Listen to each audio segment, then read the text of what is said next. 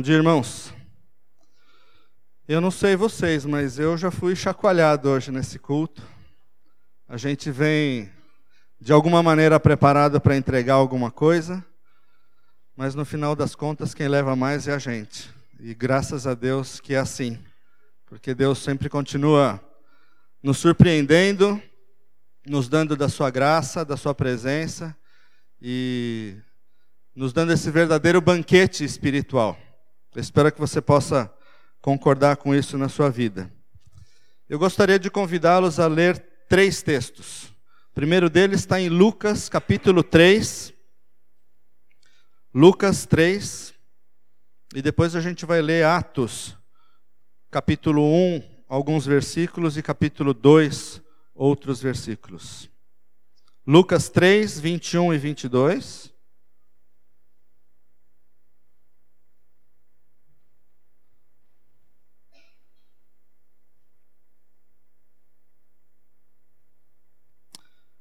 Quem achou, fala amém.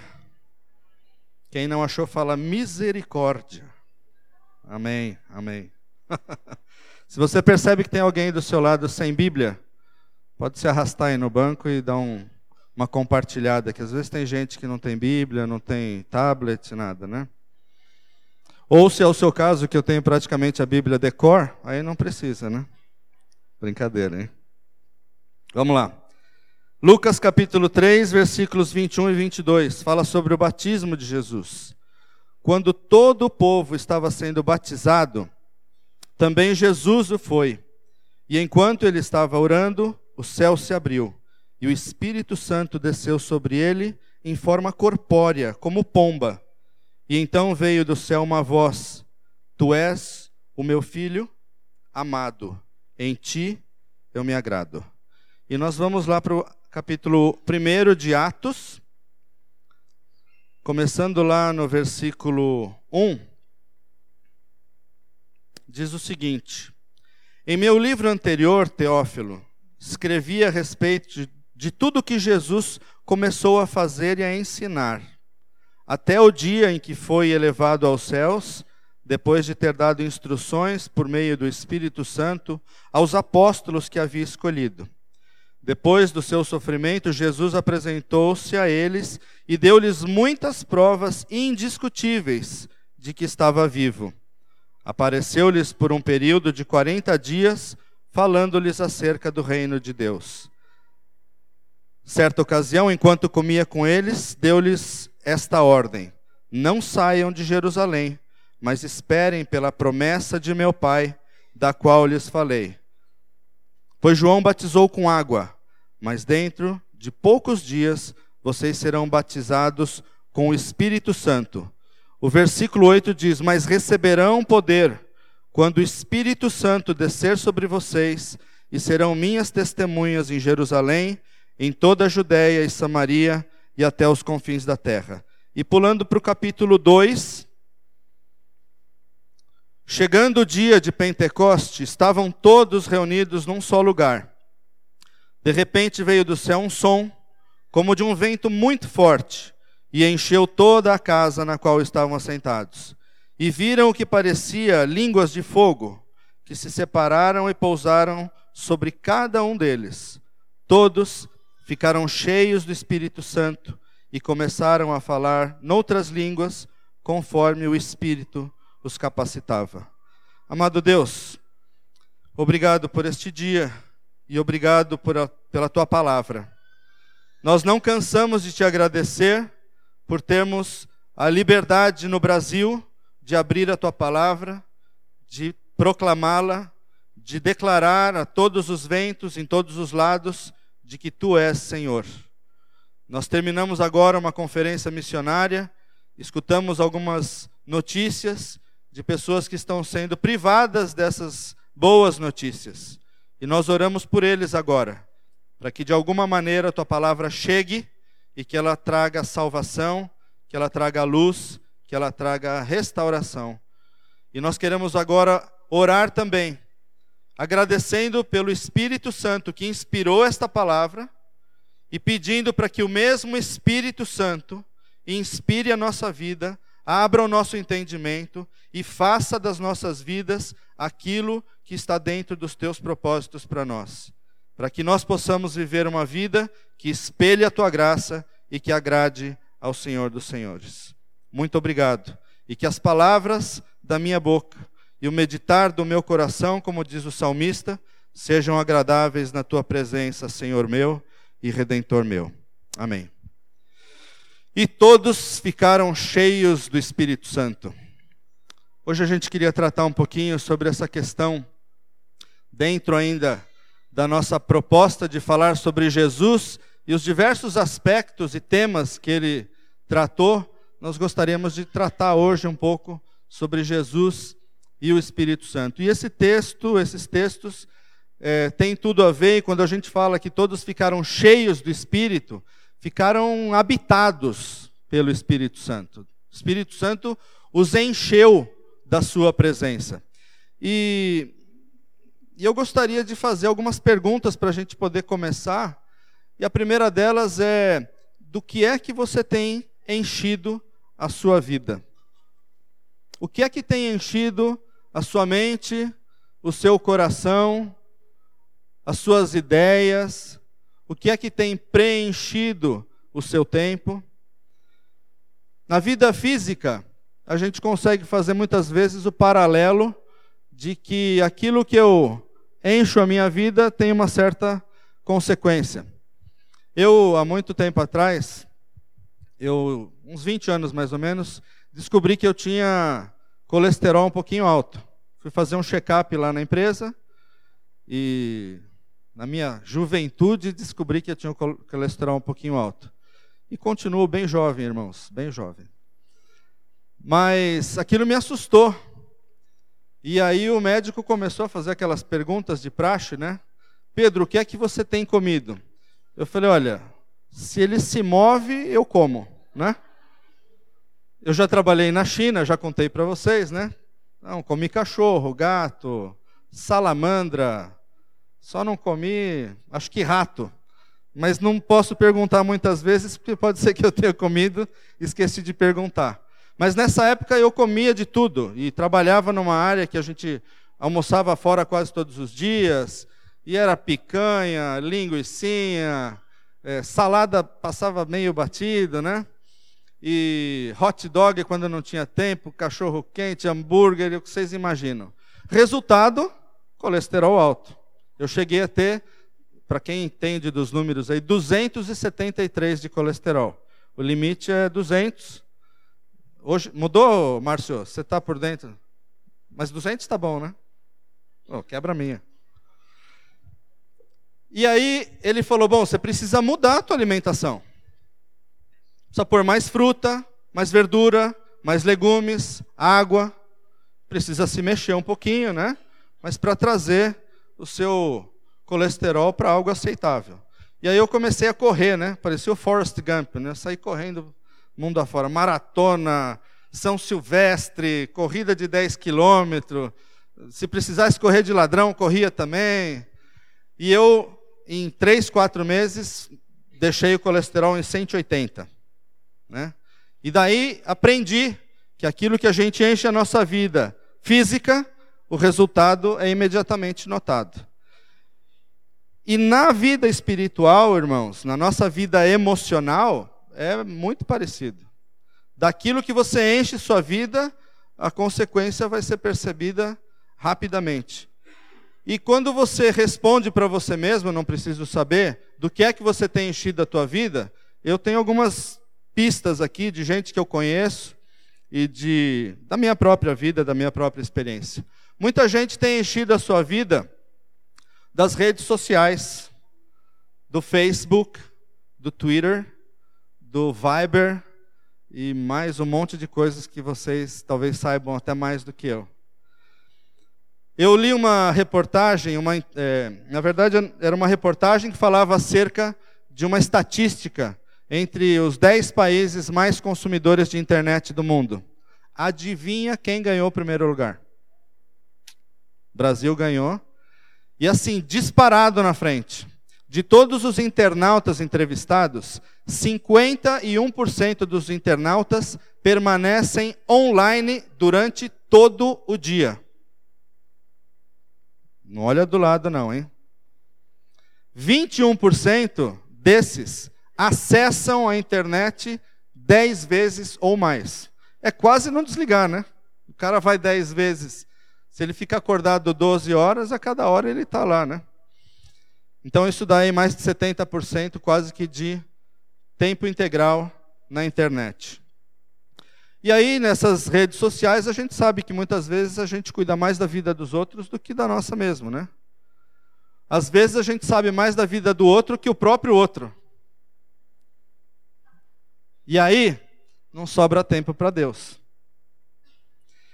Outra coisa que tem ocupado bastante o nosso tempo, nossos dias, nosso, nossa vida, é a própria televisão com tudo que vocês imaginam: programa de auditório, novela, filme, seja lá o que for. E aí a gente começa a ver algumas coisas meio sórdidas, né?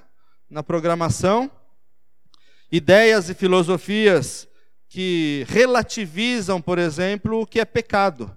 É, pecado, até uma palavra hostilizada, é, rechaçada, deixada para terceira, quarta ou quinta prioridade. Mas a gente vê nesses filmes, novelas, por exemplo, traição como algo normal. Às vezes a gente até se vê torcendo para quem está traindo, para não ser pego. A gente vê normalmente relações sexuais extraconjugais como normal. Sexo antes do casamento mais normal ainda. Traições das mais comuns, corrupção. A realidade imitando a ficção e a ficção a, a realidade. E na verdade nós estamos jogando lixo para dentro de nós, entulho, e isso uma hora vai estourar, igual o meu colesterol. Uma hora ia estourar. Outra coisa que tem ocupado a nossa vida, nosso tempo, e que é até nobre, mas que a gente não se dá conta da medida em que isso ocupa, é o nosso trabalho. Trabalho é algo nobre. Poxa, o trabalhador. Mas quando isso entra num desequilíbrio com relação ao tempo que eu ocupo para as outras coisas, a gente vira workaholic. É o doente por trabalho. Eu já fui e preciso me vigiar com bastante frequência com relação a isso. Porque não é televisão, não estou perdendo meu tempo, não é internet, mas é algo que tem ocupado o meu dia, o meu tempo, a minha vida e a minha prioridade. Literatura em geral, né? tem gente que gosta de ler muito, mas também acaba lendo lixo. E tudo isso, como na nossa saúde, como eu disse para vocês, acaba ocupando o nosso ser, ocupando o nosso tempo, nosso coração, nossa mente, e a nossa boca fala daquilo que o que está cheio?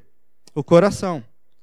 Então a gente começa, parece que entender um pouquinho que a gente precisa se ocupar de outras coisas. E a conversa nossa aqui é se ocupar do quê? O que é que vai encher a minha vida? O que é que vai encher o meu ser? E qual é a proposta que Deus tem para nós? E como a gente fala, espiritualmente, a gente também pode se encher de boas ou más coisas, de bons ou maus conteúdos. E hoje o tema, como eu falei, é Jesus e o Espírito Santo. E entender essa relação, que a gente leu também alguns versículos aqui, do Espírito Santo enchendo as nossas vidas ocupando espaço nas nossas vidas e o que, que isso pode acarretar para a nossa saúde espiritual, para o corpo de Cristo, mas primeiramente para mim como indivíduo, para mim como ser. Mas antes de entrar nisso, eu também queria lançar uma pergunta, e ela é o seguinte: quem é o Espírito Santo?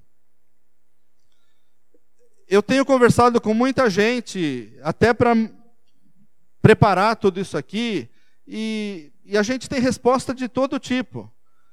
E a gente também acaba muitas vezes se confundindo ao ler a palavra de Deus, porque ela fala de tantos aspectos do Espírito Santo, que às vezes a gente fica também um pouco perdido.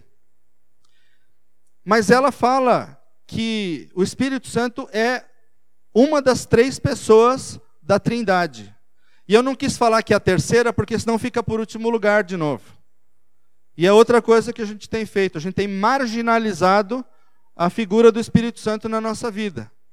Então o Espírito Santo é uma das três pessoas da Trindade. E nós não vamos falar sobre Trindade hoje, mas ponha isso na cabeça. E se ele é uma das pessoas da Trindade, ele é Deus. Tá claro? E a gente vai trabalhar um pouco sobre isso. E muito se fala sobre Deus Pai.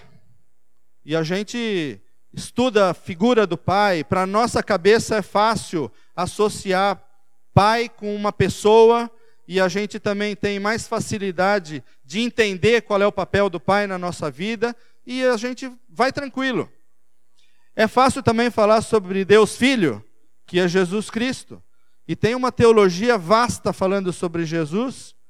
Nós, inclusive, estamos este ano falando o ano inteiro sobre Jesus, conhecendo mais Jesus.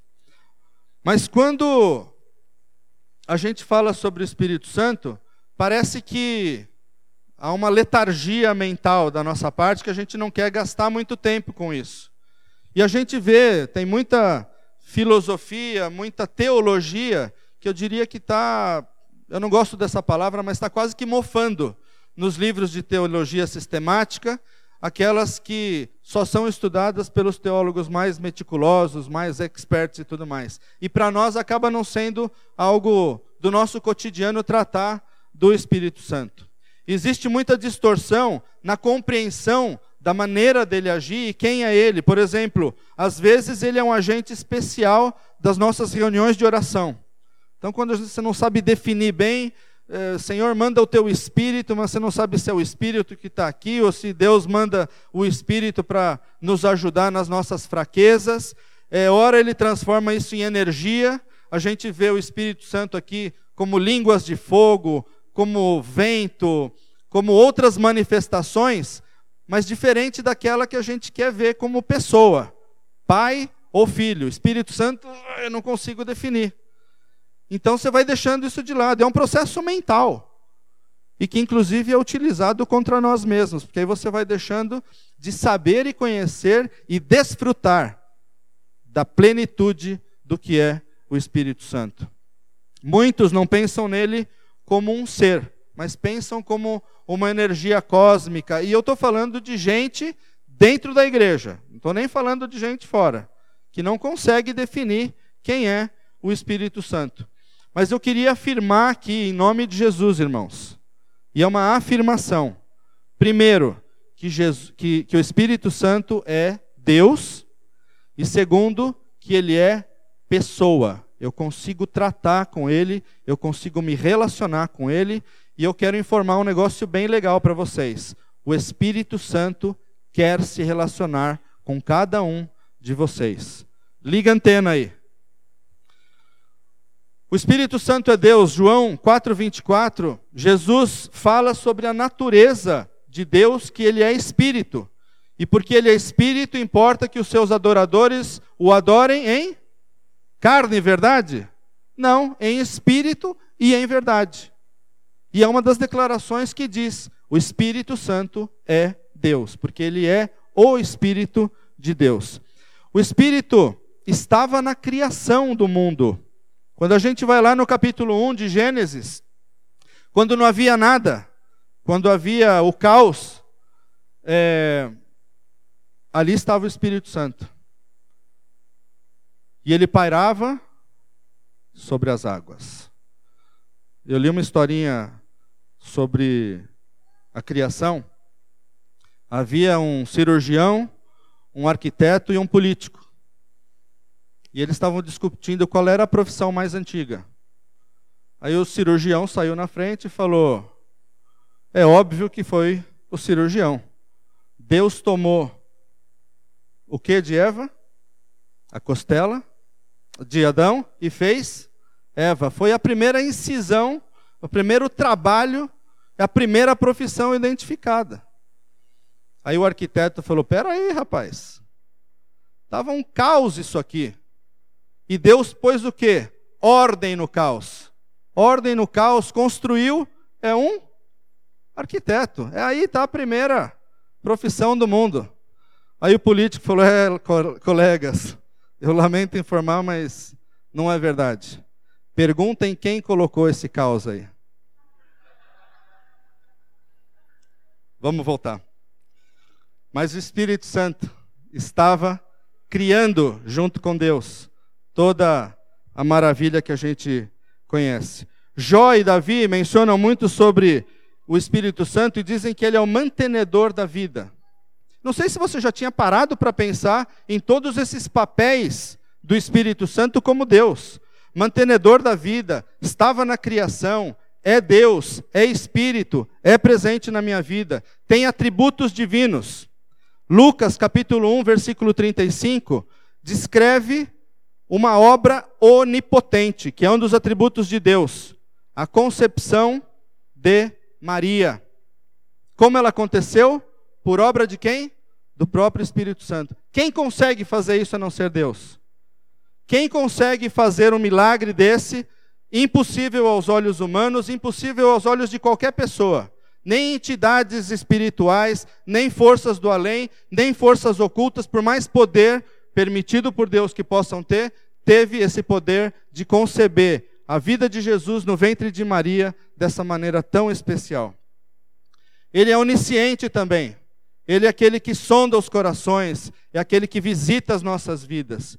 E esses são todos papéis do Espírito Santo que às vezes a gente atribui a outros. E o Espírito Santo, além de ser Deus, eu falei que ele é pessoa. E por ser pessoa, quer se relacionar com cada um de vocês. No dia a dia, a cada hora. Quer escutar a nossa conversa, quer escutar a nossa necessidade, quer escutar o nosso louvor, nosso reconhecimento. E por que, que ele é pessoa? Efésios 4, versículo 30, diz que o espírito pode entristecer-se. Irmãos, fogo não se, não se entristece, vento não se entristece, só uma pessoa se entristece e o Espírito Santo é alguém que se entristece, porque você e eu o entristecemos. Ele é pessoa porque ele sente ciúmes. Tiago diz isso no capítulo 4, que o Espírito Santo arde em ciúmes, de ciúmes por nós, pelas nossas vidas. Ele é pessoa porque ele geme de dor. Em Romanos 8 diz que o Espírito de Deus geme por nós com gemidos inexprimíveis. Eu diria que o Espírito Santo é aquele que tra consegue traduzir a nossa dor, a nossa palavra que às vezes não consegue se traduzir em algo inteligível, o nosso sentimento, a nossa angústia, mesmo a nossa alegria, que muitas vezes a gente não consegue expressar, o Espírito Santo consegue fazer isso com gemidos inexprimíveis, com uma palavra que vai diretamente ao coração de Deus, porque Ele também é Deus. O Espírito Santo nos leva a orar, nos leva a agir, ele realiza em nós tanto o querer quanto realizar. Paulo fala muito sobre isso. Ele é capaz de ensinar no boletim, na capa do boletim que o pastor Rafael escreveu, diz que uma das atribuições do Espírito também é nos ensinar, nos fazer lembrar das coisas, da palavra de Deus. Sabe aquele momento que você está na encruzilhada, sob pressão, tem que tomar uma posição, se sente enfraquecido, não sabe que resposta dar, não sabe que decisão tomar, essa é a hora que o Espírito Santo oferece a sua mão e diz: Eu estou aqui. O que, que você precisa? Eu preciso de uma palavra. Toma a palavra. Eu preciso de sabedoria para tomar uma decisão. Aqui está Pedro.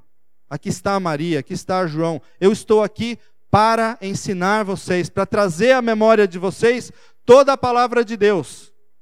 Um dos grandes problemas que a gente não lembra da palavra de Deus é que a gente não estuda a palavra de Deus. A gente não lê, não se dedica a isso. Mas em fazendo isso, Deus oferece, através do seu Espírito Santo, essa possibilidade de se relacionar com nós dessa maneira tão dependente. E quantas vezes eu me vi em situações bem complicadas, do dia a dia do trabalho, em família, ou com um amigo, e, e ter que trazer uma palavra, tomar uma decisão, caminhar ou parar, ir para a direita ou ir para a esquerda, e talvez você esteja passando por isso hoje. Para onde eu vou? O que, que eu falo? Como eu abordo esse assunto? Como eu abordo esse tema? O Espírito Santo está aqui, irmão, irmã, se convidando e te convidando a participar disso com você. Ele quer nos ocupar de tal maneira que todo o nosso ser possa ter as ideias de Deus, ter a sabedoria divina. Mas para isso a gente precisa retirar todo esse lixo que a gente tem jogado para dentro do nosso ser, do nosso coração e da nossa mente. É quase como uma uma transfusão de sangue, mas é uma transfusão espiritual. Por falar em transfusão de sangue, eu também lembrei de uma história. Tinha um homem muito rico e um cara bem sovina, bem pão duro. E o homem rico teve um problema de saúde. E ele precisou de sangue. Aí o sovina falou: Bom, sangue é de graça. Foi lá e era amigo dele, né? e doou sangue a primeira vez. Salvou a vida do rico. O que, que o rico fez? Deu para ele uma casa linda, enorme, piscina, em agradecimento a, a esse gesto. Aí passou um tempo, ele teve de novo essa enfermidade, precisou de mais sangue. Vai lá o, o Sovina, o pão duro, falou: Não, eu te ajudo de novo. E aí outra transfusão de sangue e curou. Aí o que, que o rico fez? Deu um carro pro pão duro. Terceira vez, outra enfermidade, precisou de mais sangue. Sovina foi lá, ok, vou quebrar seu galho de novo. Aí curou. Aí o, o rico tirou uma caneta bique que ele tinha no bolso e deu para o pão duro. O pão duro olhou para ele e falou: O que, que é isso, rapaz? Primeira vez que eu te doei sangue, você me deu uma casa linda com piscina. Segunda vez, você me deu um carro. Agora você me dá uma caneta Bic. Ele falou: É, rapaz, já é o teu sangue aqui em mim.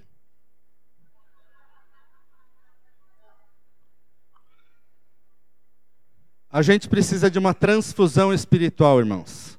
A gente precisa de uma vez por todas jogar no lixo, tirar esse sangue ruim, tirar essa espiritualidade é, cheia de entulho, cheia de desvios de conduta, desvios de, de entendimento de quem é Deus, e pôr, eu lembro que teve uma época quando a gente era mais jovem, pôr Jesus na veia. A gente precisa do Espírito Santo nas nossas veias espirituais. A gente precisa pedir para Deus fazer essa transfusão espiritual em nós, para que aquilo que eu sou é reflexo daquilo que eu sou dentro. E aí eu não preciso mais ficar demonstrando, fazendo malabarismo evangélico, malabarismo cristão, para mostrar que eu sou cristão. Porque se o Espírito Santo é uma pessoa, é Deus e mora em mim, a consequência é que eu vou ser um homem e uma mulher cheios desse Espírito Santo, e isso vai se refletir na minha vida, na vida da comunidade, na vida do mundo.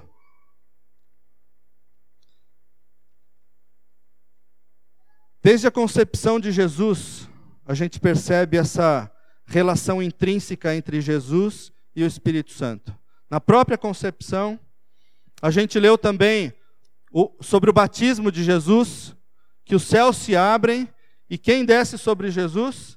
Espírito Santo, ungindo a vida de Jesus, abençoando e falando: olha, estamos juntos. Quando a gente lê os primeiros versículos do capítulo 2 de Atos, quando línguas de fogo pairam e descem sobre cada uma das pessoas que está ali, é o mesmo paralelo. O Espírito Santo está falando assim: eu estou aqui porque a missão é minha também. E eu quero me relacionar com vocês. Eu quero fazer parte da vida de vocês. E aqui foi essa transfusão espiritual pela, pela qual eles já passaram. E olha, nota que interessante. Eles começaram a escutar aquele ruído como se fosse de um vento, e aí essas línguas de fogo se depositaram sobre a cabeça de cada uma das pessoas que estava lá. Sabe o que isso significa? Que a relação com o Espírito Santo é pessoal. Não foi uma língua que apareceu sobre todo mundo, não foi o vento que bateu em todo mundo. Foi a manifestação do Espírito Santo em cada um dos indivíduos que estava lá. E isso pode acontecer na sua vida, isso pode acontecer na minha vida, isso vai acontecer. Essa individualidade que o Espírito Santo, como pessoa, está oferecendo para nós. Por isso eu afirmo de novo: o Espírito Santo quer se relacionar com cada um de nós. E Ele quer se derramar dessa maneira poderosa. Ele quer limpar o nosso ser. E Ele quer ser Deus de maneira plena, de maneira íntegra e de maneira integral na sua e na minha vida. Estar cheios do Espírito Santo nos traz, como em Jesus, propósito de vida. Eu gosto disso em Jesus. A gente nunca viu Jesus esbaforido chegando atrasado nos lugares, já viu? Nem na morte de Lázaro. As pessoas cobrando dele, ah, se o senhor tivesse chegado antes. E ele na maior calma. Deus tinha a vida dele nas suas mãos, ele tinha propósito na vida. Ele sabia o que ele tinha que fazer e não tinha nem que adiantar e nem que atrasar. Mas sabe o que é isso? É porque é Deus. E Deus é homem. E o Espírito Santo nos oferece uma possibilidade, uma nuance de ter isso na nossa vida também para a gente jogar fora aquilo que não presta e deixar na nossa vida integralmente, limpidamente, claramente o que é que nós precisamos na nossa vida. Para deixar de ser esbaforido também com um monte de outras coisas. Jesus tinha um senso de propósito. Ele sabia qual era a missão dele. E ele sabia para que, que ele veio. Você sabe por que, que você está aqui? Sabe qual é o, o propósito que Deus tem para a sua vida? Ai, Pedro, ainda não sei. É tempo de descobrir. Hoje é tempo de descobrir. Porque o Espírito Santo quer justamente fazer isso na sua e na minha vida.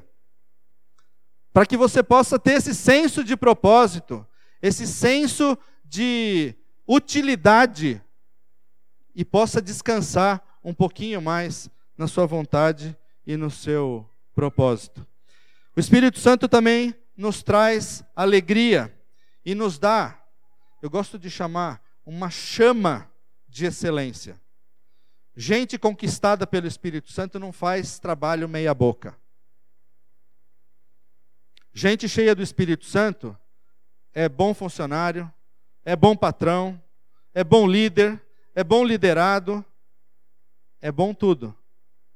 Porque o valor não está na pessoa, mas está na pessoa do Espírito Santo, ocupando um espaço que talvez hoje esteja ocupado por algumas outras quinquilharias.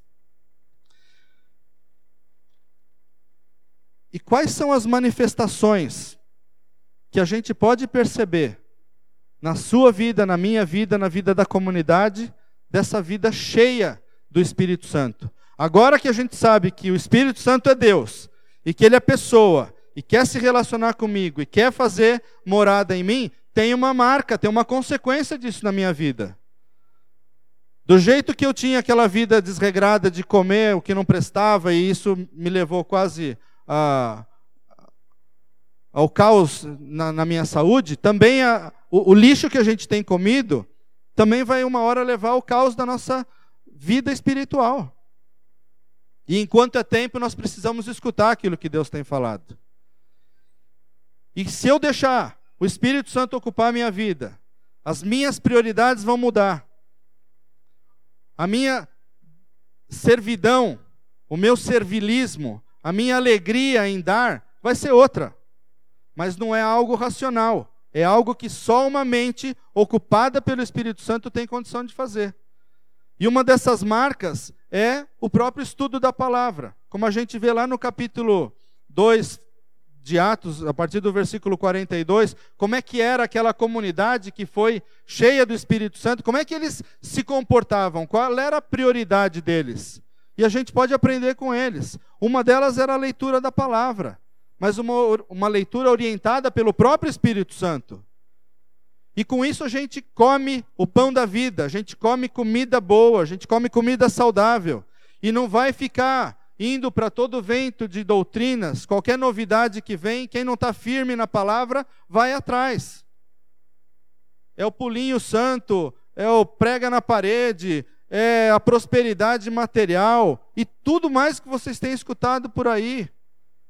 Quem se finca na palavra, se finca porque o Espírito Santo quer isso de nós e quer nos dar vitória, quer nos dar uma vida plena, mas para isso precisa comer comida boa, e a comida boa é a própria palavra de Deus. Oração e adoração é outra característica que a gente percebe de uma pessoa conquistada e habitada pelo Espírito Santo. A gente sabe que é uma das maiores é, guerras que a gente tem a nossa vida de oração. Não sei na sua vida, na minha é assim. Tem vozes falando assim: olha, orar é importante, mas deixa para depois. Eu até num grupo do Unir estava compartilhando de um livro do C.S. Lewis, Cartas do Inferno, certo, Melão? É que eu conhecia como outro título. E aí é, um, é uma situação que o, o demônio-chefe está dando umas dicas para os seus discípulos, os pequenos demônios, de como atazanar a vida do corpo de Cristo, de como atrapalhar, de como minar as forças. E aí os demoninhos estão reclamando: escuta, a gente não consegue fazer essa turma parar de orar, parar de louvar, o que, que eu faço? Qual foi o conselho dele? Não fala que isso não é importante. Fala que é importante, mas faz depois. E eu não sei se você é pego nessas armadilhas. Ah, eu preciso orar. A gente sabe que é importante, mas depois eu faço. Preciso ler a Bíblia. É, e agora não vai dar, mas depois eu faço. Sabe quando chega esse depois? Nunca. Porque esse tempo a gente não recupera. E isso é cair nas armadilhas de Satanás. Gente conquistada e habitada pelo Espírito dedica tempo à oração e adoração. Quem está cheio do Espírito Santo tem essa necessidade de falar com Deus, porque como pessoa, a gente tem que se relacionar com Ele como pessoa, e não como uma força etérea, como uma energia, como uma luz, como um vento, como fogo, ou seja lá o que for. Comunhão é outra característica disso. Comunhão é uma palavra grega, koinonia, e ela tem basicamente dois significados significa compartilhar. E compartilhar o quê? Bens e recursos materiais. Também não adianta olhar do lado, é o seu mesmo. Tá? A gente tem visto isso no curso de finanças, né? Alguém precisa ajudar. Esse alguém sou eu. E outra coisa que a gente compartilha, as nossas potencialidades, nossos talentos, nossos dons. E a gente compartilha isso na comunidade. Uma comunidade cheia do Espírito Santo, um supre a necessidade do outro. Seja recurso financeiro, seja um dom espiritual, seja um talento natural. Hoje nós tivemos isso mais uma vez. A gente tem músicos que vêm aqui, cada um com seu talento, com o seu dom, coloca isso a serviço da comunidade. A gente tem vocalistas que ficam aqui também, cantam e ajudam a conduzir esse momento. Tudo isso é utilizado por quem? Pelo Espírito Santo para edificar as nossas vidas. Tem o André lá que fica escondido. Mas se ele desligar aquele botão, acaba tudo isso. Todo mundo tem que gritar e a gente perde qualidade. Tem os diáconos, tem os presbíteros, tem gente que não está aqui porque está orando para que esse culto não seja atacado espiritualmente pelo, pelo Senhor das trevas. Moçada, é muita coisa. Mas para isso a gente precisa se dispor nas mãos desse Deus maravilhoso. Qual é a tua facilidade? Qual é o teu dom? Qual é a tua contribuição com aquilo que Deus te deu? Dar aula, cuidar das crianças, orar, contribuir, tocar, cantar, pregar, estudar, ajudar o próximo que está com uma dificuldade financeira, comprar alguma mini despesa, entregar para alguém que você sabe que está passando dificuldade. Não precisa fazer alarde por isso. Mas Deus conhece o nosso coração e quer ocupar nossas vidas para coisas nobres. Mas para isso, tem que tirar o lixo do nosso coração. Se a gente pretende ser gente cheia do Espírito Santo, nós não podemos estar alheios a necessidade do nosso próximo. E último, gente cheia do Espírito Santo tem intrepidez na hora de pregar a palavra de Deus. E quando eu falo pregar, irmãos, tem horas que você vai ter que pregar sem abrir a boca. Para quem já esteve em países onde não se pode pregar a palavra de Deus falada, o seu modo de pregar é bem diferente. Faz 15 anos eu trabalhei alguns meses na China. E lá você não pode falar sobre Jesus. Mas você pode viver Jesus. E você pode atrair pessoas porque você vive Jesus de uma maneira diferente. E não precisa ir para a China, mas no seu trabalho. A gente, a semana passada, tratou dessa questão dos bivocacionados. Nada mais é da tua missão, do teu dia a dia. Chamar as pessoas para si através do seu testemunho. Mas para isso, para saber como se comportar, que decisões tomar, precisa comer da palavra, precisa ter relacionamento com essa pessoa que se chama Espírito Santo. E assim foi com Jesus. Um homem como ele orou, orou e orou. E foi acessível a todos, abençoando a todos, e foi um modelo para você e para mim. Você é acessível a alguém? Como é que tem sido o teu testemunho com relação ao, ao Espírito Santo que vive em você? Você tem respeitado o seu próximo? Tem respeitado as pessoas que têm cruzado o teu caminho? Eu parei uma vez e pensei assim: tem gente que vai passar na minha vida e talvez a única opção de ver um testemunho diferente ou de escutar uma palavra diferente vai ser aquela comigo. E nunca mais a pessoa vai ter essa chance. Isso me deu um, um pesar, porque aí você começa a querer se preocupar com todo mundo, mas o próprio Espírito Santo fala: Eu tenho propósito para as coisas, segura aí. Mas quando alguém passar pela tua vida, trata essa pessoa com respeito, trata essa pessoa com amor, trata essa pessoa com carinho. Até aquele cara da Vivo, aquele cara da Claro, da tua empresa de internet, aquele cara que te atende mal no caixa do supermercado. Nós não temos, irmãos, o direito de destratar nenhum ser humano, porque nós precisamos alcançá-los para Jesus.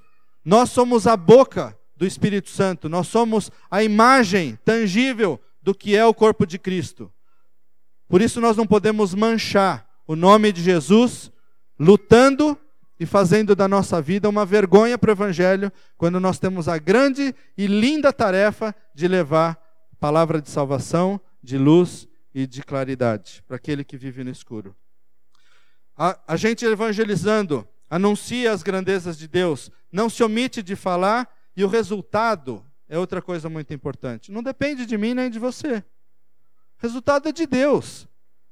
Mas o que é gostoso é sair jogando semente por aí, moçada. É semear a palavra. É ser simpático. A gente vê isso nessa igreja de Atos, capítulo 2, versículo 47, diz assim: louvando a Deus e tendo a simpatia de todo o povo. Cuidado com a carranca, cuidado com o testemunho, porque você pode estar pondo a vida de alguém a perder por causa do teu testemunho.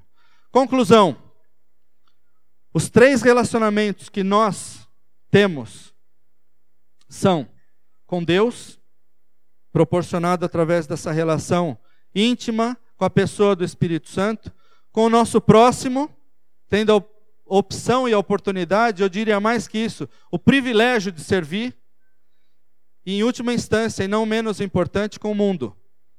Por isso, nosso alcance é mundial. Se você nunca se achou internacional ou mundial, pode se achar, porque o alcance teu no relacionamento com Deus vai desembocar em alguma coisa, em algum canto dessa terra. Seja uma oração, seja uma contribuição, seja colocar o teu dom e o teu talento a serviço do reino. Essa pessoa, que eu espero que seja você, espero que seja eu, ela cheia do Espírito Santo, prega a palavra, estuda, estuda a palavra, adora a Deus, ora e pratica os frutos do Espírito. Isso está disponível para você. Isso tem o um nome: vitória. Isso se chama vitória. Se você quiser ser habitação de Deus, essa é a grande hora, esse é o grande momento. A palavra diz: se você ouvir a voz de Deus hoje, responda hoje mesmo sim a esse chamado. E que a nossa vida possa expressar, como a vida de Jesus, manifestações sobrenaturais de Deus, do Espírito Santo, e que você seja o primeiro a ser agraciado com essa relação pessoal com Deus. E que todo o demais seja bênção, vitória e conquistas para o reino de Deus. Eu espero que Deus faça na sua vida uma chacoalhada e uma nova tomada de decisão. Porque o mundo não precisa de ninguém mais para criticar. O mundo precisa de você e de mim para dar um testemunho de vitória, de graça e de amor.